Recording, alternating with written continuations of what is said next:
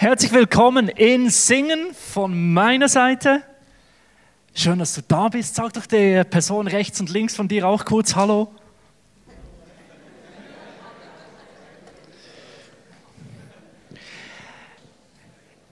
Ich habe so Gerüchte gehört. Ich habe Gerüchte gehört über das ICF in Singen. Das sei eine Sausoße gewesen, letzten Sonntag hier. Eine Rieseneröffnung, ein Riesenfest. Geben wir doch mal nochmals einen herzlichen Applaus für das, was wir als Gemeinde hier erleben dürfen.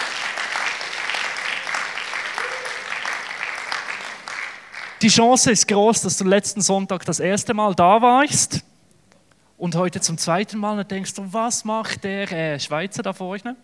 Ich bin der Krigo Gefällig, leite das ICF in Schaffhausen und das ICF Singen ist eine Tochtergemeinde, sprich aus dem ICF Schaffhausen heraus entstanden und ich habe das Vorrecht und Privileg, immer wieder an beiden Standorten zu predigen. Das heißt, auch bis Ende Jahr werde ich noch ab und zu ähm, vorbeischauen und man könnte sagen, ich bin so wie der Lehrmeister da von unserem David, Location Pastor in Singen und wir sind dran, dass er ab nächstes nächstes Jahr die Hauptverantwortung übernehmen darf und dann unter dem Coaching vom ICF Karlsruhe wird Singen dann eine eigenständige Kirche in Deutschland werden. Da freuen wir uns drauf. Sehr schön. Ähm, bei uns haben wir ähm, die Gewohnheit, dass wir immer wieder über ganze Themen sprechen. Also wir haben so Themenreihe, die uns über ganze Wochen hinweg begleiten. Vor dem Big Opening und jetzt am Sonntag nach dem Big Opening sind wir immer noch in dieser Themenreihe Liebe Gott, was willst du? Es geht dabei wirklich um die Frage, wie können wir herausfinden, was Gottes Wille für unser Leben ist. Und wir haben uns ganz bewusst für diese Themenreihe entschieden, weil das ein Thema ist, das uns sehr herausfordert in der heutigen Zeit. Und dabei ist so egal, ob du Schweizer, Deutscher bist, ob du dich als Christ oder nicht Christ bezeichnest. Wir haben hier so viele Möglichkeiten. Ich meine, du siehst schon beim Einkaufen, du kannst zwischen Hunderten von Joghurts auswählen. Es gibt nicht nur einen Apfel, es gibt Hunderte von Apfelsorten. Also allein der Einkauf im lieben Deutschland und auch in der Schweiz ist eine Herausforderung, oder? Und dann, wenn du noch christlich unterwegs bist, willst du ja nicht nur das nehmen, was dir gerade schmeckt, du hast es auf dem Herzen noch, den Willen Gottes zu tun. Und so kann ein Einkauf dann schon ein ziemlicher Stress werden, oder? Und darum wollen wir uns ganz bewusst Gedanken darüber machen, wie können wir auf Gottes Stimme hören. Heute schließen wir die ganze Themenreihe ab und dazu gibt es eine spezielle Predigt. Es ist eine Form des Predigens, die ich sehr, sehr gerne habe. Es gibt ganz, ganz viele Fragen, die ich beantworten werde. Und zwar hatten über die ganzen fünf Wochen waren das jetzt verteilt, die Gottesdienstbesucher immer wieder Möglichkeiten, äh, Fragen hier in diesen Briefkasten hineinzulegen, wo sie ganz speziell auf spezifische Situationen ähm, die Frage haben, was ist Gottes Wille in diesem Bereich? Und da werden wir heute durch fünf Fragen hindurchgehen, die wir zusammen genauer anschauen. Dabei habe ich überhaupt nicht den Anspruch oder das Gefühl, dass ich jetzt das Sprachrohr Gottes bin. Im Gegenteil, ich bin froh, dass wir den Glauben so leben, dass wir davon überzeugt sind, durch eine Beziehung zu Jesus kennst du Gott persönlich. Und ich glaube, dass jeder Mensch befähigt wird, selbig auf Gott zu hören dass auch die Bibel bewusst ein, ein Buch ist, das jedem Menschen offen steht und dass jeder Mensch sich damit auseinandersetzen kann und zu persönlichen, für sein Leben zugeschnittene Antworten finden kann. Und so erhoffe ich mich, dass ich einfach ein Beispiel geben kann, wie man so Fragen, insbesondere anhand der Bibel, persönlich beantworten kann. Ich möchte zum Beginn noch beten und dann werden wir in verschiedene Fragen und Themen eintauchen. Seid ihr mit mir? Sehr schön. Das tut immer gut, wenn ich weiß, ihr schlaft nicht und so, oder? Wenn ihr ein wenig Feedback gebt, so, dann äh, fühle ich mich zugehört. Ich bete zum Anfang. Jesus, ich danke dir für ähm, all das, was du tust, für all die wunderbaren äh, Berichte vom letzten Sonntag, was du bewegt hast in einzelnen Menschen bei diesem Opening. Ich danke dir für das, dass du ein Gott bist, der da ist, der mit, den, ja, mit uns unterwegs ist. Und du siehst, wie facettenreich das Leben ist, wie viele Herausforderungen da sind, wie viele Möglichkeiten wir haben und in dem drin, wie viele Fragen das immer wieder da sind. Und so bitte ich dich einfach, Heiliger Geist, dass du uns immer wieder aufzeigst, wie wir im, ja, im Dialog mit dir sein können und wie du uns auch immer wieder zeigst, was dein Wille ist. Weil das ist mein Wunsch. Ich möchte so leben, wie du es für mich willst, weil du das Beste bist, was mir passieren kann und das meine Sehnsucht ist das zu tun, was du dir wünschst für mein Leben. Amen. Amen. Kennt ihr das, wenn ihr am Abend, oder also ich gehe immer am Abend an den Briefkasten, oder? Tust du so auf und dann hoffst du einfach, bitte Briefe, die von Hand angeschrieben sind, oder? Weil die sind dann immer so, da weißt du, da bin ich persönlich gemeint und sonst sind es eh immer Rechnungen. So schön, der ist von Hand geschrieben. Erste Frage. Ich habe oft Mühe, die Stimme Gottes von meinen eigenen Gedanken zu unterscheiden. Wie weiß ich, ob Gedanken und Überlegungen von Gott oder von mir selber sind? Das ist nicht so eine einfache Frage. Wie kann ich wissen, dass plötzlich ein Gedanken, ein Impuls, eine Meinung, die ich zu was habe, dass die von Gott ist oder meine eigene Überlegung? Ich möchte einen Bibelvers dazu vorlesen. Der steht im Hebräer 4, Vers 12. Auf unserer Multimedia-Leinwand wird der äh, Bibel wird er eingeblendet. Hebräer 4, 12, da steht, denn eins müssen wir wissen, Gottes Wort ist lebendig und voller Kraft. Das schärfste, beidseitige, geschliffene Schwert ist nicht so scharf wie das Wort, das Seele und Geist und Mark und Bein durchdringt und sich als Richter unserer geheimsten Wünsche und Gedanken erweist. Der Bibelvers ist eine ganz klare Antwort auf die Frage, wie kann ich wissen, ob etwas meine eigenen Gedanken sind oder nicht. Das Wort Gottes, die Bibel, ist wie ein Schwert, das in unser Herz hineindringt und uns aufzeigt, ah, das ist der Wille Gottes oder nein, das sind meine eigenen egoistischen Wünsche. Und da möchte ich euch als Generation Mut machen. Meine Damen und Herren, lest mehr dieses Buch. Setzt euch mit diesem Buch auseinander. Oder wir sind eine Kirche, da sagen die meisten, ja, ich bin Christ, oder? Und dann fragst du, ja, glaubst du an die Bibel? Und alle sagen, ja, ich glaube an die Bibel. Wer ist alles iTunes-Nutzer? Oder da wechseln ja immer wieder die Geschäftsbedingungen, oder? Und ich gestehe, ich gestehe, meine Damen und Herren, ich lese die nie durch. Ich akzeptiere. Ich gehe unten oder runter, bumm und drücke drauf. Wie viele Christen gehen so mit der Bibel um? Ja, ich akzeptiere, ist gut, aber schon mal durchgelesen? So vom Anfang bis am Ende. Ich weiß, das ist noch dicker als, also gut, mit der Zeit wird Apple vielleicht sogar die dickeren Geschäftsbedingungen hinkriegen, als die Bibel dick ist. Aber lasst uns dieses Buch immer wieder an unserem Leben teilhaben, indem wir es ganz bewusst lesen. Und dabei möchte ich noch einen Satz prägen, den ich schon mal in einer Predigt in dieser Themenserie aufgegriffen habe. Was ist die Bibel? Die Bibel ist Gottes geschriebenes Wort an dich. Was ist geschriebenes Wort? Das kennst du aus deinem Leben, SMS, E-Mails, Briefe.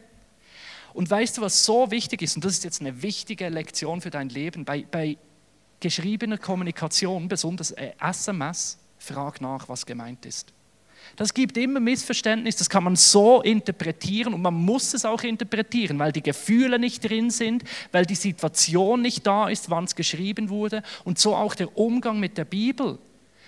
Es gibt so ganz fromme Christen, die sagen, es steht geschrieben. Ja, es steht geschrieben, aber zu welcher Zeit, in welchem Moment, was ist da gemeint? Weißt du, du kannst SMS von mir auch nehmen, es steht geschrieben. Wenn ich sage, okay, ja, es gibt okay, okay und okay, es gibt viele Okays. Was meine ich damit? Ich habe euch noch ein Bild mitgebracht. Hier, das sind Wege, wie Gott spricht. Er spricht durch Einflüsse, Lebenssituationen, übernatürliches Wirken, Träume, Eindrücke, ähm, wirklich Wunderdinge, die passieren. Und das alles soll auf dem Wort Gottes passieren. Und wenn ich sage, die Bibel ist Gottes geschriebenes Wort und es soll immer wieder auch ausgelegt werden, will ich damit sagen, dass man es immer wieder in einen großen Kontext hineinnimmt, dass du die Bibel liest und dann mit Menschen darüber sprichst, was meinst du? Dass du die Bibel nimmst und dich fragst, in welchen Lebensumständen wurde dieser Text geschrieben? Dich auch immer wieder für dich selber fragst, du hast eine Lebenssituation, hast du dich schon mal gefragt, was die Bibel über die Lebenssituation sagt? Die ist voller voller Lebensgeschichten, dass wir auch die Bibel auf unsere Lebenssituation anwenden und uns fragen, in welche hinein sie geschrieben wurde. Und auch immer wieder betend durch die Bibel durchgehen. Gott, was willst du jetzt damit für mich sagen? Dass die Bibel nicht einfach nur alleine steht, sondern dass sie das Fundament in diesem Kontext drin ist. Und da möchte ich dir Mut machen, wenn du dich schulen willst, in Gottes Stimme wirklich zu erkennen und zu unterscheiden, was, äh, was Gottes Gedanken sind und was nicht, wachse im Umgang mit der Bibel. Leute, ihr könnt so viele Sportstatistiken auswendig. Warum nicht mal einen Bibelvers? Schließen möchte ich diese Frage mit einer Geschichte aus der 1. Samuel. In allem dich mit der Bibel auseinandersetzen. Am Ende möchte ich dir Mut machen, immer wieder einfach auch davon ausgehen, wenn du einen Impuls hast, dass Gott zu dir spricht. Das ist die Geschichte von einem angehenden ähm, Propheten, der Samuel, und der ist so am Schlafen und dann hört er eine Stimme, Samuel, Samuel, und er steht auf und geht zu seinem Lehrmeister, zum Eli und sagt, Eli, was geht? Eli verwacht und sagt, Alter, ich schlaf, geh pennen. Und dann geht er wieder liegen. Beim dritten Mal, als er den Eli wieder aufweckt, du hast mich gerufen, schnallt Eli, ah, das ist Gott, der zum Samuel spricht. Und so kannst du im 1. Samuel 3, Vers 9 lesen, dass Eli ihm sagt, das nächste Mal, wenn du Gott reden hörst, dann sage, hier bin ich, sprich zu mir. Und da möchte ich dir Mut machen, geh noch mehr in deinem Leben davon aus, dass Gott ist, der zu dir spricht. Sei mutig. Wenn du das Gefühl hast, wow, das ist ein Eindruck, dann setz das mal um. Vielleicht wird es peinlich. Aber ein Freund von mir hat gesagt, einmal im Tag blamieren fördert den Charakter. Geh mal Schritte und darin wächst du. Und wir glauben wirklich, dass Gott spricht. Und lasst uns danach handeln. Also wie kannst du wissen, dass es Gott ist, der zu dir spricht? Bau ein Fundament im Umgang mit der Bibel. Und zweitens, sei immer wieder mutig, was zu wagen und geh auch mal einfach davon aus, dass Gott mit dir ist, dass er zu dir spricht und probier es mal aus. Jetzt wollen wir zur dritten Frage gehen. Bevor wir zur dritten Frage gehen, möchte ich dich noch darauf hinweisen, ich möchte ganz bewusst auch am Ende noch Fragen von euch beantworten, die jetzt äh, nicht über die Wochen da in den Briefkasten hineingekommen sind. Du hast auch heute wieder die Möglichkeit, per SMS Fragen einzuschicken an die Nummer 017096548851 wird immer wieder ein wenig eingeblendet, kannst Fragen einschicken am Ende, direkt spontan, nicht aus dem Briefkasten, sondern aus dem SMS werde ich noch deine Fragen beantworten. So, mögt ihr auf die nächste? Danke, das reicht mir, ich glaube es euch. Es gibt halt ganz viele verschiedene Themen heute, gell? Das ist eine gute. Die nächste Frage, die wurde immer wieder gestellt und so viel in Einzelgesprächen ist das, was die Leute wirklich beschäftigt. Was will Gott in meinem, meinem weiteren Leben, vor allem im beruflichen? Was, wenn ich keinen Plan habe? Diese Generation macht sich Sorgen. Hä? Was soll meine berufliche Zukunft bringen?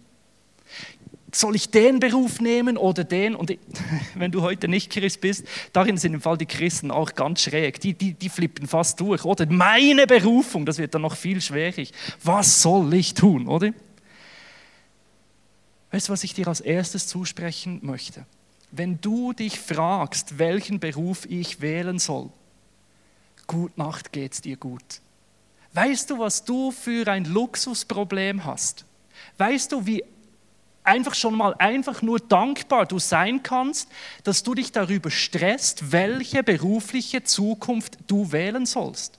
Wir, wir, ticken fast durch und denken, oh nein, was für eine Last. Hey Leute, das ist so ein Vorrecht. Jetzt mal zu allen Frauen. Wisst ihr, wie wenig Frauen heute noch einfach einen Beruf wählen dürfen? Das ist so ein Geschenk, dass du die Freiheit hast und das ist gut so und dafür bin ich so dankbar. Und jetzt all, alle wir zusammen, alle Jungs, alle Frauen, Männer, Frauen, whatever.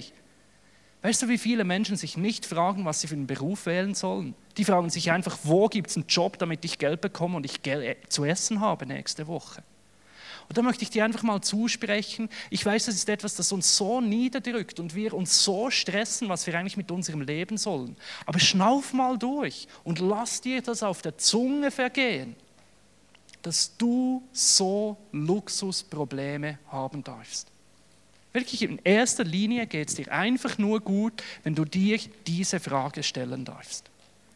Nichtsdestotrotz ist es etwas, das uns beschäftigt und wir wollen es ja richtig und gut machen. Und da möchte ich dir wirklich auch zusprechen, das ist wirklich auch eine Aufgabe in unserem Leben herauszufinden, was wir tun sollen, dass wir einen Plan haben und da wird auch Gott nicht einfach einen Brief runterschicken, sondern er wünscht sich, dass du dich damit auseinandersetzt, dass du zum Beispiel mal in eine Berufsberatung gehst, einen Gabentest machst, irgendwo mal schnuppern gehst, dass du dich bewusst investierst, dass du einen Beruf findest. Das lesen wir auch im ersten Thessalonicher, gell, die Bibelverse, die sind immer, sagen wir mal alle zusammen Thessalonicher.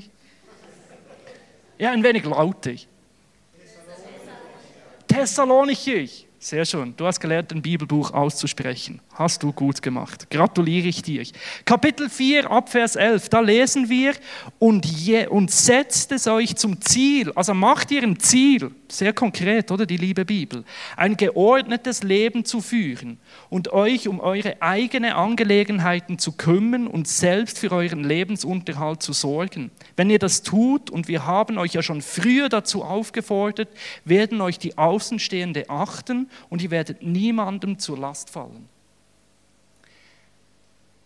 Setz dir das zum Ziel, herauszufinden, wie dein Tagesablauf sein soll, was du für Berufe wählen willst. Und das kommt nicht von alleine, das braucht Investment, Auseinandersetzung, dass du dich bewusst dazu investierst. Und das geht für mich in die Sparte, es gibt nichts Gutes, außer man tut es. Setz dich damit auseinander, was du für einen Beruf wählen willst, äh, wo es durchgehen soll und dann entscheide dich. Und weißt du, manchmal kommt es mehr darauf an, dass du endlich dich mal entscheidest, als die ganze Zeit fragst, was du tun sollst. Weil weißt du was? Könnte ja sein, dass Gott wirklich mit dir ans Ziel kommt und dass nicht die ganze Welt auf deiner Berufswahl steht und fällt. Weißt du, Jesus ist gestorben und auferstanden. Er hat gesagt, selbst der Tod ist nicht das Ende. Könnte ja auch sein, dass mal ein falscher Entscheid auch nicht das Ende ist. Ich glaube, es ist viel schlimmer, die Menschen, die sich nie entscheiden. Christsein bedeutet doch zu glauben, dass Gott mit dir ist. Also sei mutig, auch mal Schritte zu gehen. Und dazu noch einen weiteren Text. Ähm, die Bibel ist sehr konkret, wenn es um Berufe geht. 1. Korinther 7, der ist eher lang. Also aufmerksam, ich weiß, gell, Bibelverse magst du manchmal äh, nicht mehr denken. Man, lesen wir beide äh, alle zusammen, oder? Ich brauche eure Aufmerksamkeit da, dazu. Ihr wisst, was ich meine. Mir geht es manchmal so, wenn ich einem Prediger zuhöre, immer bei den Bibelverse stelle ich ab, wenn sie länger sind. Aber ich traue euch das jetzt mal so zu. 1. Korinther 7 ab Vers 20. Da lesen wir, jeder soll die Lebensumstände akzeptieren, tief. Jeder soll die Lebensumstände, sagen wir mal alle akzeptieren. Akzeptieren. Bin ich nicht immer so gut darin akzeptieren, in denen er sich befand, als er zum Glauben gerufen wurde. Warst du ein Sklave, als Gott dich rief? Lass dich davon nicht niederdrücken. Wenn sich dir allerdings eine Gelegenheit bietet, die Freiheit zu erlangen, dann mach dankbar davon Gebrauch. Ob du frei bist oder nicht, spielt, das steht wirklich, das steht, spielt letztlich keine Rolle. Also egal in welcher beruflichen Situation, spielt letztlich keine Rolle. Denn wenn du ein Sklave warst, als du in die Gemeinschaft mit dem Herrn gerufen wurdest, bist du jetzt durch den Herrn ein freier Mensch. Und wenn du frei warst, als Gott dich rief, bist du jetzt ein Sklave, ein Sklave von Christus. Denkt an den Preis, den Christus gezahlt hat, um euch als sein Eigentum zu erwerben. Macht euch daher nicht selbst zu Sklaven von Menschen. Noch einmal, Geschwister, jeder soll die Lebensverhältnisse akzeptieren, in denen er sich befand, als er zum Glauben gerufen wurde, und soll, den mag ich sehr, seinen Platz so ausfüllen, wie es Gott gefällt. Gott sei Dank haben wir keine Sklaverei mehr. Früher war Sklaverei anders, es ist mehr zu vergleichen mit Mitarbeiter sein oder frei sein, äh, vielleicht selber Geschäftsführer sein. Auf jeden Fall ist der Punkt, dass Paulus sagt, egal in welcher beruflichen Situation dass du bist, wenn sich eine Chance zur Veränderung gibt, dann überlegst dir, pack die. Aber weißt du, egal wo du bist, füll deinen Platz immer so aus, wie es Gott ehrt. Ich habe das in der Serie mit den Worten geprägt. Was du machst, ist weniger wichtig, als wie du das machst. Das möchte ich dir auch in dein Berufsleben hineinsprechen. Was du machst, ist nicht so wichtig, wie du es machst. Und weißt du, akzeptieren bedeutet manchmal eine Chance anzunehmen. Jetzt kann ich was verändern. Und manchmal bedeutet es einfach dran zu bleiben. Das kann ich dir nicht abschließend beantworten. Das ist individuell und einzigartig.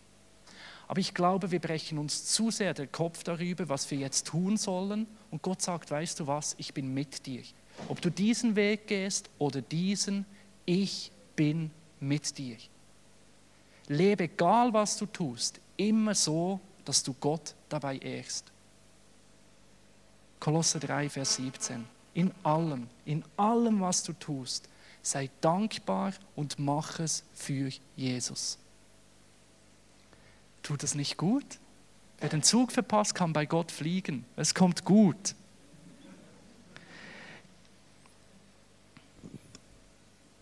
Können wir kurz eine Welle haben für die nächste Frage?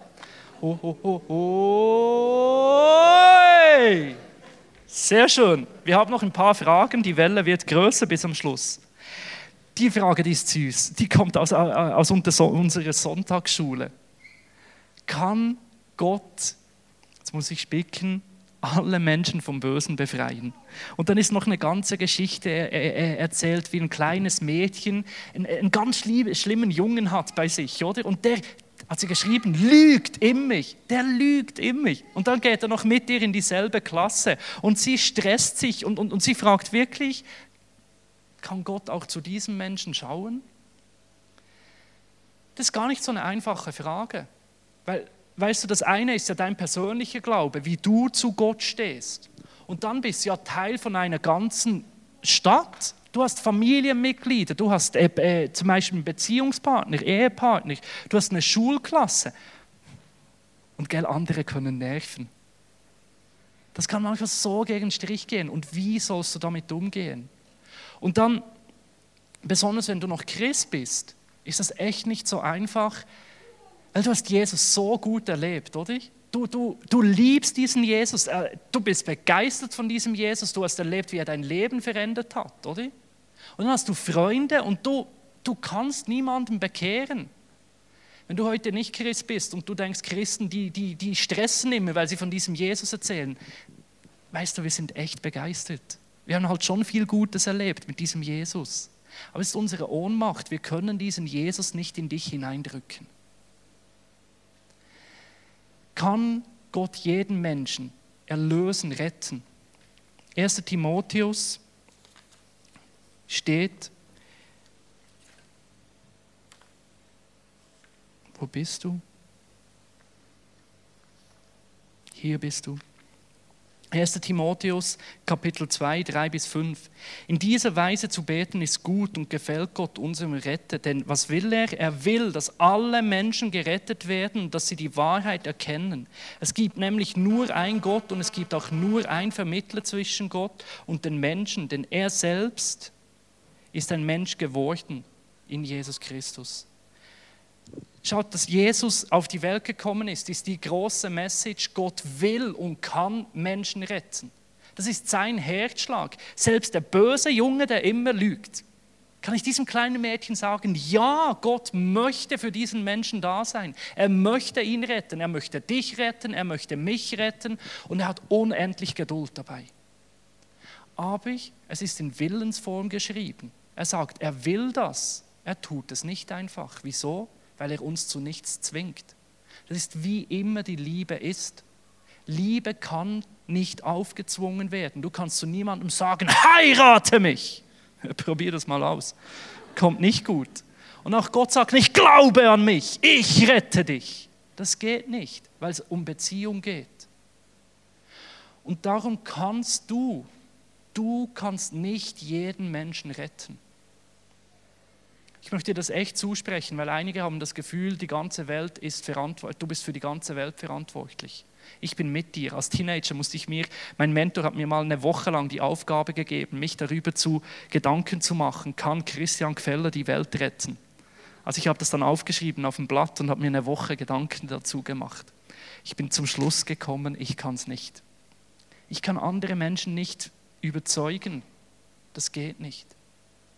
Und das ist die Bibel ab und zu auch recht klar. Zum Beispiel in Markus 6,11, da steht: Wenn euch aber an einem Ort die Leute nicht aufnehmen und euch nicht anhören wollen, dann zieht weiter und schüttelt den Staub von euren Füßen als Hinweis auf das Gericht, das sie erwartet. Da sagt Jesus auch: Schau, eure Aufgabe ist von Jesus zu erzählen. Aber am Ende wird jeder Mensch selber vor Gott stehen das steht in diesem harten Wort Gericht, es wird jeder Mensch selber für sein Leben Verantwortung ablegen. Jeder wird vor Gott stehen. Er ist der gerechte Richter. Und wir können einfach davon erzählen. Aber wenn Menschen nicht hören wollen, dann ist es uns auch Respekt, das ist wie der verlorene Sohn. Das ist Liebe vom Vater, ihn ziehen zu lassen und sagen, okay, hey, ich, ich bin immer wieder da für dich, aber ich kann dich nicht überreden. Gott will jeden Menschen retten. Aber in dem kann er niemanden dazu zwingen. Und das heißt auch für dich, deine Aufgabe ist für Menschen da zu sein, für sie zu beten. Aber manchmal bedeutet es einfach auch loszulassen und zu sagen, so wie du willst, dann lebe du dein Leben, aber in dem bin ich nicht mit dir was das im Einzelfall wieder heißt. Wo bedeutet das dranbleiben, wo nicht? Dafür haben wir Kleingruppen, dafür braucht es das Einzelgespräch. Das kann man nicht von Fall zu Fall einfach generell sagen, das muss man individuell immer wieder anschauen, darüber beten und dann zu einem Entschluss kommen. Nochmals eine Welle. Oh, oh, oh. Oh!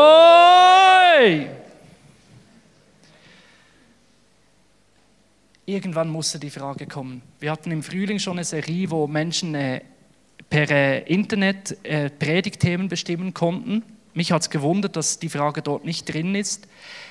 Die ganze Thematik von Homosexualität. Wir sind eine Kirche und das interessiert die Menschen immer wieder. Wie denken wir über Homosexualität? Was ist Gottes Wille darüber? Oder wie die Frage hier folgendermaßen zusammen, ich die sie zusammengefasst habe: Wie kann ich homosexuellen Menschen von Gott erzählen? Wenn Gott angeblich ihre Hauptidentität verurteilt, ist Schwulsein wirklich eine Sünde oder könnte es sein, dass Gott es okay findet, wenn Menschen homosexuell sind? Das ist keine einfache Frage. Und weißt du, sie ist daher nicht einfach, weil dahinter immer wieder Menschen stecken mit ihren Geschichten. Ich war einmal an einem Hochzeit und da habe ich ein, ein, ein lesbisches Paar getroffen. Und die Frau hat mir unter Tränen erzählt, wie sie ihre Partnerin liebt und sich eigentlich auch sehnt nach, nach Gott. Und dann schaut sie mich an und sagt, und du willst mir erzählen, dass ich mich zwischen meinen großen Lieben entscheiden muss. Weißt du, es sind so Situationen, auch hier wieder in der Predigt einfach zu sagen, so sieht es aus. Das braucht immer wieder das einzelne Gespräch mit der einzelnen Person. Und die Bibel sagt ganz klar, dass wir Menschen lieben sollen. Punkto Liebe kennen wir immer Johannes 3,16, oder? Was heißt, Gott hat die Welt so sehr geliebt, dass er seinen Sohn gegeben hat. Dass jeder, der an ihn glaubt, gerettet wird. Aber wir vergessen oft Johannes 3,17, was klar heißt, Jesus ist nicht gekommen, um Menschen zu verurteilen, sondern Menschen zu retten. Und weißt du, Unsere Aufgabe ist es nicht, Homosexuelle in die Hölle zu schicken. Weißt du, Homosexualität bringt dich genauso wenig in die Hölle wie Heterosexualität in den Himmel. Du bist nicht erlöst, nur weil du auf Frauen stehst als Mann. Oder für immer verdorben, weil du als Mann auf Männer stehst. Gott kann mit uns Menschen umgehen und er ist für uns Menschen da. Jesus liebt Menschen, die homosexuell empfindet. Jesus ist da, er war da für Prostituierte. Die haben alles andere als eine göttliche Ehe gelebt. Jesus war da für Zolleinnehmer, die mit Geld falsch umgingen. Er war da für die Menschen. Und wo haben Menschen, die eine andere sexuelle Orientierung haben, Platz in unseren Gemeinden? Wo dürfen sie da sein? Und es ist okay, dass nicht alles okay ist in ihrem Leben. Wo haben wir Platz für Menschen, die anders empfinden? Und ich stehe dafür, jeder hat Platz in dieser Kirche. Und gleichzeitig stehe ich auch dafür ein, und davon bin ich davon überzeugt, dass Homosexualität nicht das ist, was sich Gott wirklich für uns wünscht. Um biblische Worte zu gebrauchen, und das darf man heute schon gar nicht, da eigentlich die Presse killt dich für das. Ich glaube, Homosexualität ist Sünde. So wie auch Sex außerhalb von verbindlichen Beziehungen Sünde ist im Sinn von nicht das, was sich Gott gedacht hat. Sexualität gehört in die Ehe zwischen Mann und Frau. Genauso wie, wie Gier, schlechter Umgang mit Finanzen, Lügen, all das in diese Sektion gehört. Und weißt du, damit meine ich nicht, dass Gott uns einfach er hat einfach so eine Liste und gedacht, oh, das will ich den Menschen äh, verbieten und dann, jetzt kann ich da auf ihnen rumreiten. Ich glaube, Gott will nur das Gute für uns. Er will nur das Beste für uns. Und am Ende vom Tag glaube ich, dass wenn wir sündigen, das nichts anderes heißt, als wir finden nicht, was wir wirklich suchen. Und ich glaube, dass Menschen, die homosexuell leben, am Ende nicht das finden, was sie ganz persönlich suchen. Und das kann auch wieder lieblos sein, das so generell zu sagen. Da möchte ich dir Mut machen, Menschen zu fragen, wie es ihnen geht, was sie dann wirklich suchen. Und ich glaube, das ist die Aufgabe von Gemeinde, Menschen zu diesem Jesus zu führen, der unsere tiefsten Sehnsüchte stillt. Und das verändert uns. Das verändert unseren Umgang mit Finanzen, das verändert unseren Umgang in unserer Sexualität und das wünsche ich mir viel mehr. Dass Menschen wirklich Platz haben, zu diesem Jesus zu finden. Und bei Jesus wirst du verändert. Ich möchte mit dem Levi äh, enden. Das war ein Zolleinnehmer. Und Jesus, also der, der hat wirklich nicht so gelebt, wie es die Bibel, die Tora vorgeschrieben hat. Und Jesus hat einfach gesagt, ich komme zu dir und ich bin mit dir. Und das hat zu einer Veränderung geführt, dass der Levi gesagt hat, und ich will das Geld wieder zurückgeben. Und ich glaube, das ist unsere Aufgabe, einfach für Menschen da zu sein und mit ihnen Zeit zu verbringen. Und mich schmerzt es, dass darin besonders auch homosexuelle Leute immer wieder denken, und sie haben bei uns keinen Platz. Und sie dürfen da sein und mit dabei sein. Gott kann sehr gut mit ihnen umgehen. Er hat Platz für sie an seinem Tisch. Letzte Welle. Okay, jetzt bin ich so andächtig und noch will ich wieder eine Welle, aber das machen wir zusammen, oder? Oh, oh, oh, oh, oh. Oi! So eine einfache und doch komplizierte Frage. Wie merke ich, dass ich was Besonderes bin? Wie weiß ich, dass ich liebenswert bin? Ich habe dir ein Bild mitgebracht. Darauf siehst du zwei Dinge. Du siehst das Kreuz und die wunderbare Natur. Für mich siehst du zwei Bibelverse auf diesem Bild. Johannes 3:16. Weißt du, wieso du wertvoll bist? Weil Jesus an diesem Kreuz für dich gestorben bist. Weißt du, wie wertvoll du bist? Du bist Gott so viel wert, dass er gesagt hat, wenn ich mich entscheiden muss zwischen meinem Sohn und dir, dann wähle ich dich. Er hat seinen Sohn sterben lassen für dich, so wertvoll bist du. Und daneben die ganze Schöpfung, die steht für mich Psalm 139. Lies den mal, da steht, du bist so wunderbar geschaffen, so einzigartig, so wie die Natur wunderbar ist, bist du die Krönung davon. Und das Kreuz und die, die Schöpfung zeigt dir, meine Dame, mein Mann, wow, du bist krass und Gott alles wert. Aber ich weiß, das ist eigentlich nicht der Punkt von dieser Frage. wie oft wissen wir Dinge hier oben und sie rutschen einfach nicht hier unten runter, oder? Da kann dir der Prediger noch so manchmal sagen, wow, du bist schön. Und du denkst, Mann, nein, bin ich nicht. Weißt du, das hier ist der Glaubenskampf, dass Dinge von hier hierhin rutschen. Die Bibel spricht nicht einfach, du wirst Christ und alles ist easy. Sie spricht von einem Prozess, sie spricht von einem Wachsen. Oder wie es im Kolosse steht, stimmt nicht, Korinther, 1. Korinther 7, 2. Korinther 10, hier bist du. 2. Korinther 10, 3 bis 4. Denn obwohl wir im Fleisch leben, kämpfen wir doch nicht auf fleischliche Weise. Denn die Waffen unseres Kampfes sind nicht fleischlich, sondern mächtig im Dienst Gottes, Festungen zu zerstören. Wir zerstören damit Gedanken und alles Hohe, das sich erhebt gegen die Erkenntnisse Gottes und nehmen gefangen alles Denken in den Gehorsam gegen Christus. Das ist sehr aktiv. Gedanken gefangen nehmen, in den Gehorsam stellen gegenüber Gott. Das heißt ganz praktisch, ja, du wirst immer wieder so negative Gedanken in deinem Kopf haben, die dir zum Beispiel sagen, du bist wertlos, dich kann man nicht gebrauchen oder whatever, was deine negativen Gedanken sind. Und das ist dann ein Kampf, ein Entscheid zu sagen, und ich gebe diesen Gedanken nicht Raum, sondern ganz bewusst, will ich mehr Psalm 139 in mein Leben hineinnehmen. Ich bin wunderbar und gut geschaffen. Und das ist nicht immer so einfach.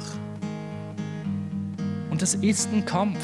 Und du sagst jetzt vielleicht, ja, aber wenn ich so tue, zum Beispiel, ich glaube, dass wenn du dich nicht wertvoll vorkommst, dann beginn dich schön anzuziehen, weil das bist du, weil Psalm 139 sagt dir, du bist unglaublich schön kleide dich wertvoll, weil du wertvoll bist. Und dann sagst du, ja, das ist ja nicht ehrlich, ich fühle mich ja nicht so. Das ist jetzt tief. Christsein bedeutet nicht integer zu sein gegenüber deinen Gefühlen. Das ist menschlich. Christsein bedeutet integer zu sein gegenüber dem, was du glaubst. Christsein bedeutet nicht so zu leben, wie du dich fühlst, sondern so zu leben, wie du glaubst und zu sagen, ich glaube, dass ich wertvoll bin und ich bin ehrlich gegenüber meinem Glauben. Ich lebe ehrlich gegenüber meinem Glauben. Und das ist ein Prozess, der nicht von heute auf morgen stattfindet, aber den ich dir zusprechen möchte. Durch den Heiligen Geist darfst du nicht nur wissen, dass du wertvoll bist, sondern du darfst bewusst auch ein Leben in diesem Wert gehen. Das kannst du auf die Freiheit beziehen, auf die, die, die, die Wahrheit, dass du begabt bist, whatever, was immer dein Gedankenkrieg ist. Geh ihn an und beginne so zu denken, wie es die Bibel dir sagt. Um den Kreis dazu zu schließen, könnte es ab und zu nicht schaden, in der Bibel auch zu lesen. Das ist von meiner Seite fünf Fragen, die die Menschen beschäftigen. Was ich noch spannend finde,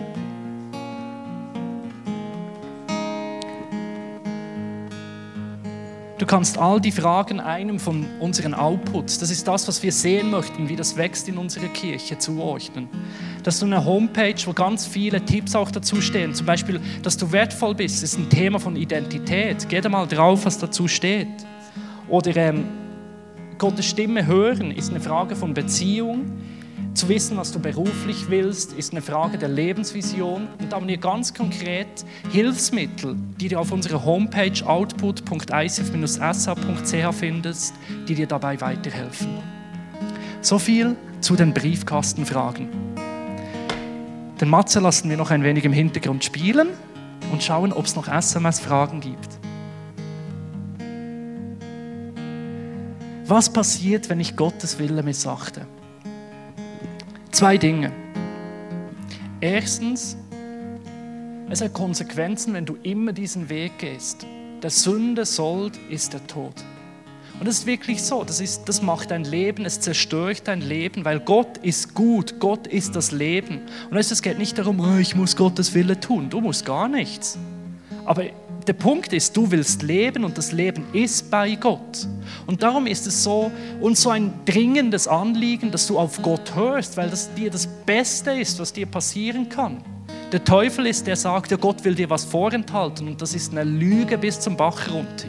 Gott ist gut und will das Gute und das Beste, was dir passieren kann, ist Gottes Wille zu tun. Das sind die Konsequenzen. Und jetzt in das hinein kam Jesus. Wir alle machen hier Fehler. So, keiner von uns tut immer, was Gott will. Und dafür ist Jesus gestorben, damit die Konsequenzen du nicht tragen musst und dass er dich wieder freispricht und du zurückkommen kannst. Und das, was Jesus tut, ist dir nicht nur ein weißes Blatt wiederzugeben, immer wieder ist ein Neuanfang möglich, sondern durch den Heiligen Geist wächst in dir die, der Wille und die Kraft, Gottes Wille auch zu tun. Darum, wenn das passiert, das ist menschlich. Liegen zu bleiben darin, und sagen, also dann tue ich halt nie mehr, was Gott will. Das ist teuflisch. Aber dann immer wieder aufzustehen und zu Jesus zurückzukommen, das ist das Geschenk Gottes, was möglich ist. Wenn du bis heute den Willen Gottes nicht getan hast, dann kehr heute um. Komme heute wieder zurück zu diesem Jesus. Du kannst so leben, wie es Gott will. Jesus macht es möglich. Bitte. Dann wollen wir jetzt in eine Zeit gehen, wo der Matze weiter spielt, wo wir einfach nochmal über all das Gehörte reflektieren können. Wir haben so eine wunderschöne Folie. Sprich, wir hören. Ich werde dann nochmals nach vorne kommen und für uns noch beten. Lass uns eine Zeit nehmen, wo wir über das Gehörte reflektieren und ganz bewusst einfach Gott auch Raum geben, nochmals zu uns zu sprechen.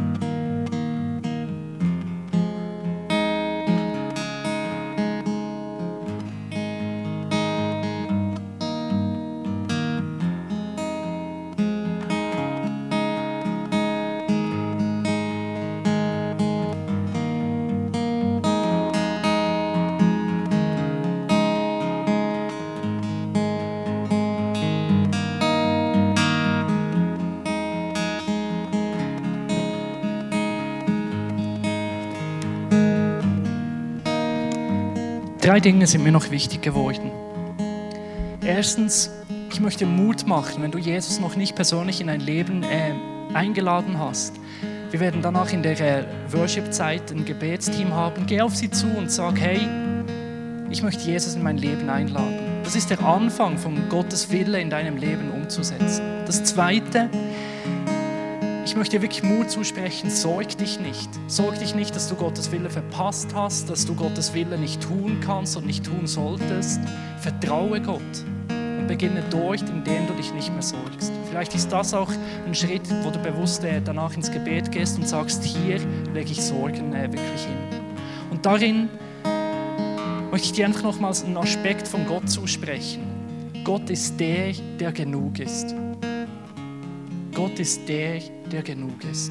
Und wenn du nach seinem Willen lebst, wirst du immer genug haben an Emotionen, an Liebe, an Unterstützung, an Versorgung. Gott reicht wirklich aus. Er ist der, der genug ist. Lass uns noch beten.